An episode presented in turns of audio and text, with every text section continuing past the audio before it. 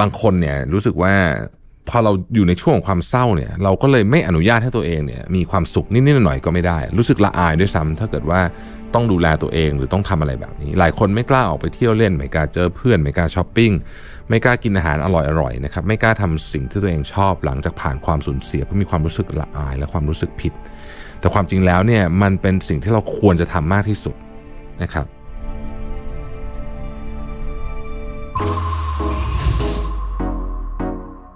Mission to the Moon. Continue with your mission. มุ่งสู่ความสำเร็จของปีนี้ไปกับ Life by Design คอร์สที่จะพาคุณไปพิชิตเป้าหมาย และวางแผนชีวิตที่สมดุลไปกับผม รวิทย์หานุสาหะแล้วพบกันนะครับ สวัสดีครับยินดีต้อนรับเข้าสู่ Mission to the Moon Podcast นะครับ คุณอยู่กับรวิทย์หานุสาหะครับ วันนี้เรื่องของเรา อาจจะเป็นเรื่องที่หนักสักนิดหนึ่งนะครับ เราจะพูดถึงเรื่องของการสูญเสียคนในครอบครัวนะครับ ซึ่งสถานการณ์นี้เนี่ยถือว่าเป็นหนึ่งในเหตุการณ์ที่หนักหนาที่สุดในชีวิตคนคนหนึ่งเลยก็ว่าได้นะครับ การผ่านเหตุการณ์สูญเสียเนี่ยแน่นอนว่าการจะลุกขึ้นมาจากความเจ็บปวดและก้าวเดินต่อไปเป็นเรื่องที่ไม่ง่ายนะครับ โดยเฉพาะในบริบทของสังคมที่อาจจะไม่ได้อนุญาตให้เราจมอยู่กับความเสียใจได้นานนักนะครับ บางทีเนี่ยพอไม่ว่าจะเกิดเหตุการณ์อะไรขึ้นเนี่ยเราก็ต้องสวมบทบาทความเป็นมืออาชีพ แล้วก็ใช้ชีวิตต่อไปนะครับ เพราะว่าเรารู้แหละว่าเสียใจแต่ว่าเราก็ยังต้องเข้มแข็งเพราะว่ามีเรื่องอีกต้องอีกเยอะต้องจัดการนะครับ เสียใจแต่ว่าเราก็เป็นที่พึ่งคนอื่นในครอบครัวนะครับ เสียใจแต่ว่าต้องยืนให้ไหว เพราะว่าเราก็มีภารกิจที่ต้องจัดการนะฮะเสียใจแต่ว่าจะฟูมไฟมากก็ไม่ได้ เพราะว่าเราก็รู้สึกว่าคนอื่นเนี่ย ถ้าเห็นเราใจเสียมากๆเขาก็อาจจะยิ่งใจเสียไปกันใหญ่อะไรแบบนี้เป็นต้น แต่ว่าจริง ๆ แล้วเนี่ยมันมีคำอธิบายหนึ่งที่น่าสนใจอยู่นะครับเกี่ยวกับเรื่องการสูญเสียว่าสมองเนี่ยเราจะเข้าสู่โหมดโหมดหนึ่งที่ทำให้เราไม่สามารถทำงานได้อย่างมีประสิทธิภาพนะครับหรือทำอะไรก็ไม่มีประสิทธิภาพทั้งนั้นแหละเราเป็นเหตุผลที่ทำให้เราต้องใช้เวลาพักเพื่อเยียวยานะครับ วันนี้เราจะมาทำความรู้จักกับ grief brain นะฮะสภาวะสมองที่ทำให้เรายังไปต่อไม่ได้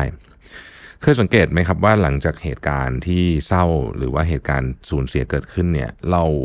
จะสามารถปล่อยแต่ละวันให้ผ่านไปโดยที่ไม่ทำอะไรสักอย่างหนึ่งเลยนะครับแม้ว่าเราจะมีแผนการที่ต้องทำอยู่ในหัวนะฮะหรือว่าแบบมีเรื่องต้องทำแต่ว่าเรารู้สึกว่าสมองเราเนี่ยมันไม่สามารถที่จะฟังก์ชันแบบปกติได้นะครับ แม้แต่กระทั่งการทำเรื่องที่เป็นเรื่องที่เราไม่ต้องคิดเลย เช่นการขับรถ เรายังขับรถ ไปในเส้นทางที่เราเคยไปประจำไม่ได้เลยนะฮะแล้วก็ลืมนัดหมายลืมวิธีการทำกิจกรรมบางอย่าง เรียกว่าการใช้ชีวิตตามกิจวัตรปกติเนี่ยนะครับ ซึ่งปกติเราก็ทำของเราอยู่แบบนี้ทุกวันเนี่ยกลายเป็นเรื่องยากไปหมดเลย นี่คืออาการจาก grief brain นะครับซึ่งเป็นส่วนหนึ่งของความเศร้า โดย grief brain เนี่ยเกิดขึ้นจากการที่สมองเนี่ยเต็มไปด้วยข้อมูลของความคิดถึง ความโศกเศร้า ความเหงาและอีกหลาย ๆ ความรู้สึกจนไม่สามารถประมวลผลได้ตามปกติ ซึ่งอาการ grief brain นี้จะส่งผลต่อความสามารถในการจดจำการจดจ่อและสัญชาตญาณการใช้ชีวิตของเรา จากเดิมที่เคยทำอะไรได้นานๆนะครับ ก็เริ่มรู้สึกไม่อยากทำหรือแม้แต่เซนส์ในการรับรู้อันตรายบางอย่างเนี่ยก็จะลดลงไปด้วย สิ่งที่สำคัญที่จะพาเราก้าวผ่านช่วงเวลานี้ไปได้ คือความอ่อนโยนและการอดทนกับตัวเองนะครับ เพราะจากผลการศึกษาพบว่า 60%ของคนที่ประสบปัญหา grief brain นั้นสามารถฟื้นตัวได้ภายในระยะเวลาหลายสัปดาห์ไปจนถึงหลายเดือนนะครับ อีก 40%ต้องใช้เวลานานกว่านั้น เพราะฉะนั้นมันอาจเป็นไปไม่ได้เลยที่จะสามารถทำงานได้ดี หรือว่าตัดสินใจได้อย่างเฉียบขาดภายหลังการสูญเสียที่ยิ่งใหญ่แบบนี้นะครับ แน่นอนว่าเมื่อเราถูก ปะทะด้วยมวลความเศร้าแบบมโหฬารแบบนี้เนี่ยนะครับสิ่งที่ควรทำมากที่สุด หรือสิ่งควรจะจัดเวลาให้ได้มากที่สุดคือพักผ่อน แล้วก็อยู่กับตัวเองไปสักพักนะครับ ก็คงจะต้องใช้การลานะฮะหรือว่าการหยุดเบรกนะครับเพื่อพักใจหน่อยหนึ่งนะฮะการพยายามปรับสมองให้โฟกัสได้ดีขึ้น ก็เป็นอีกวิธีหนึ่งที่ทำให้เราฟื้นฟูตัวเองจากอาการ grief brain ได้นะครับ เช่น การจดบันทึกสิ่งต่างๆ ไว้ ในสมุดนะครับอย่างละเอียดมากขึ้นกว่าปกติ แล้วก็วางไว้ใกล้ตัวนะครับเวลานึกถึงอะไรเราก็จดไปหมดเลยเนี่ยนะฮะเพื่อจะสามารถกลับมาอ่านสิ่งที่เราบันทึกได้มากที่สุด จริง ๆ แล้วการเขียนโดยสมุดกับปากกาเนี่ยก็เป็นการบำบัดรูปแบบหนึ่งที่ทำให้เราเนี่ยนะครับได้รู้จักกับอารมณ์ของตัวเอง แล้วก็การปลดปล่อยอารมณ์บางอย่างออกมาด้วยนะครับ หากเรารู้สึกว่าช่วงเวลานี้เป็นช่วงเวลาที่ยากลำบาก จนไม่สามารถรับได้เนี่ยนะฮะก็อย่าลังเลที่จะเอ่ยปากขอความช่วยเหลือจากคนอื่นนะครับ แล้วก็พยายามโฟกัสไปที่การนอนหลับพักผ่อนให้เพียงพอนะครับ แล้วก็เวลามีคำพูดที่เราพูดกับตัวเองเนาะก็พยายามพูดสิ่งดีๆกับตัวเองเสมอ นอกจากนี้ยังมีขั้นตอนที่เราสามารถเริ่มต้นได้ เพื่อค่อยๆ ปลดปล่อยตัวเองออกจากความโศกเศร้าได้ด้วยนะครับ ขั้นตอนต่างๆเนี่ยนะครับ มีที่น่าสนใจมีดังนี้นะครับ อันที่หนึ่งเนี่ยนะครับให้รู้ว่าเรากำลังอยู่ในความเศร้าระยะไหนนะครับ มีหนังสือเล่มหนึ่งนะครับที่ชื่อว่า on death and dying นะฮะอันนี้เป็นหนังสือที่โด่งดังมากเลยนะ ตีพิมพ์ตั้งแต่ 1969 นะครับ เป็นการจำลองความโศกเศร้าใน 5 ระยะด้วยกันหลายท่านอาจจะคุ้นเคยนะครับ คือระยะที่1นนะฮะการปฏิเสธความจริงนะครับ ระยะที่ 2 คือความโกรธ 3. ความเสียดาย 4 คือช่วงซึมเศร้าและ 5 คือช่วงการยอมรับความจริงนะครับ ซึ่งการที่เรารู้ว่าเราอยู่ใน stage ไหนแล้วนี่นะฮะมันก็จะช่วยให้การฟื้นตัวเนี่ยดีขึ้นนะครับข้อต่อมาคือไม่ว่าจะอยู่ในระยะหรือว่า stage ไหนเนี่ยก็ปล่อยให้ตัวเองเป็นไปแบบนั้นแหละนะครับ วิธีการที่จะรักษาเรื่องนี้ได้ก็คือการปล่อยให้ตัวเองรู้สึกถึงอารมณ์ต่างๆ ที่ผ่านเข้ามานะครับ ไม่พยายามจะไปกดทับหรือว่ายับยั้งอะไรนะฮะเราปล่อยให้อารมณ์ต่างๆเข้ามาเนี่ยมันจะพาไปสู่ สภาวะที่เรียกว่า complete grief นะครับถ้าเกิดว่าเรากดหรือห้ามมันไว้เนี่ยบางทีเราจะสู่จะไปสู่สภาวะที่เรียกว่าความโศกเศร้าที่ไม่สมบูรณ์หรือว่า incomplete grief ซึ่งส่งผลให้ความเศร้ายังคงติดค้างอยู่ในใจทำให้เราก้าวไปไม่ได้สักทีนะครับ เมื่อเราเปิดโอกาสให้ตัวเองรับรู้ถึงอารมณ์ต่างๆ ที่เข้ามานะฮะสักระยะหนึ่งนะครับ เราก็จะเริ่มเข้าใจมันมากขึ้น เราก็จะสามารถผลักดันตัวเองและดำเนินชีวิตต่อไปได้ อันที่ 3 ก็คือว่าขอความช่วยเหลือให้มากที่สุดเท่าที่ต้องการนะครับไม่ว่าจะมาจากครอบครัวเพื่อนร่วมงานนะครับเพื่อนสนิทของเรานะครับญาติพี่น้องนะฮะบางทีลูกค้าก็ยังช่วยได้เลยนะครับ หรือผู้เชี่ยวชาญนะครับนักจิตบำบัดจิตแพทย์ เราสามารถขอความช่วยเหลือจากคนเหล่านี้ได้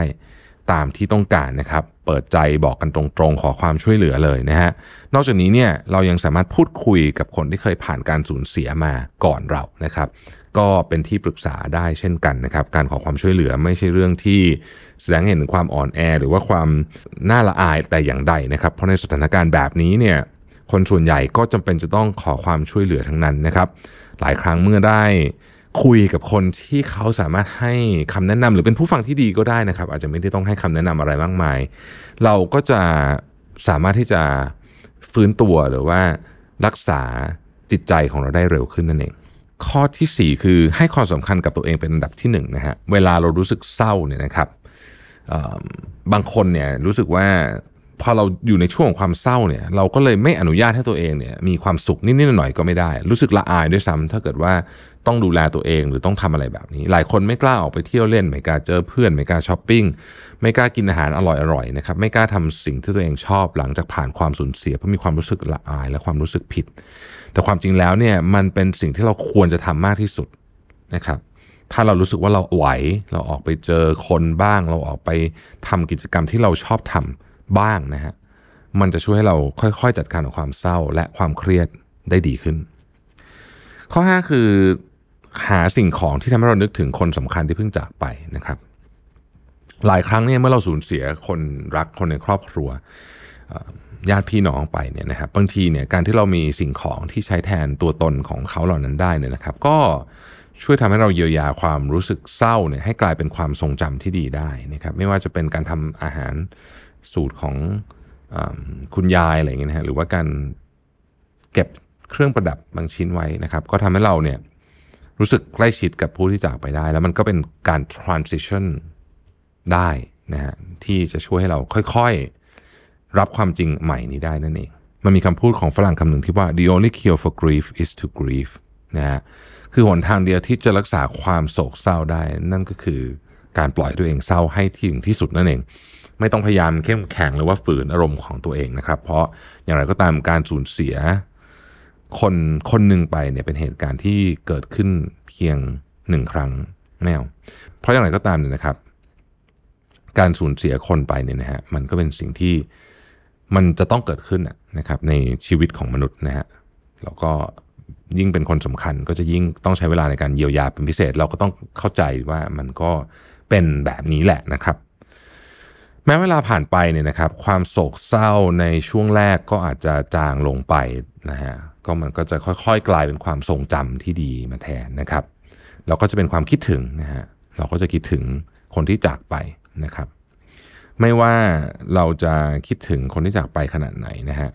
เราเองเนี่ยมีหน้าที่อย่างหนึ่งก็คือเราควรจะให้ความรักความใหญ่กับตัวเองด้วยนะครับ เพราะท้ายที่สุดแล้วเนี่ย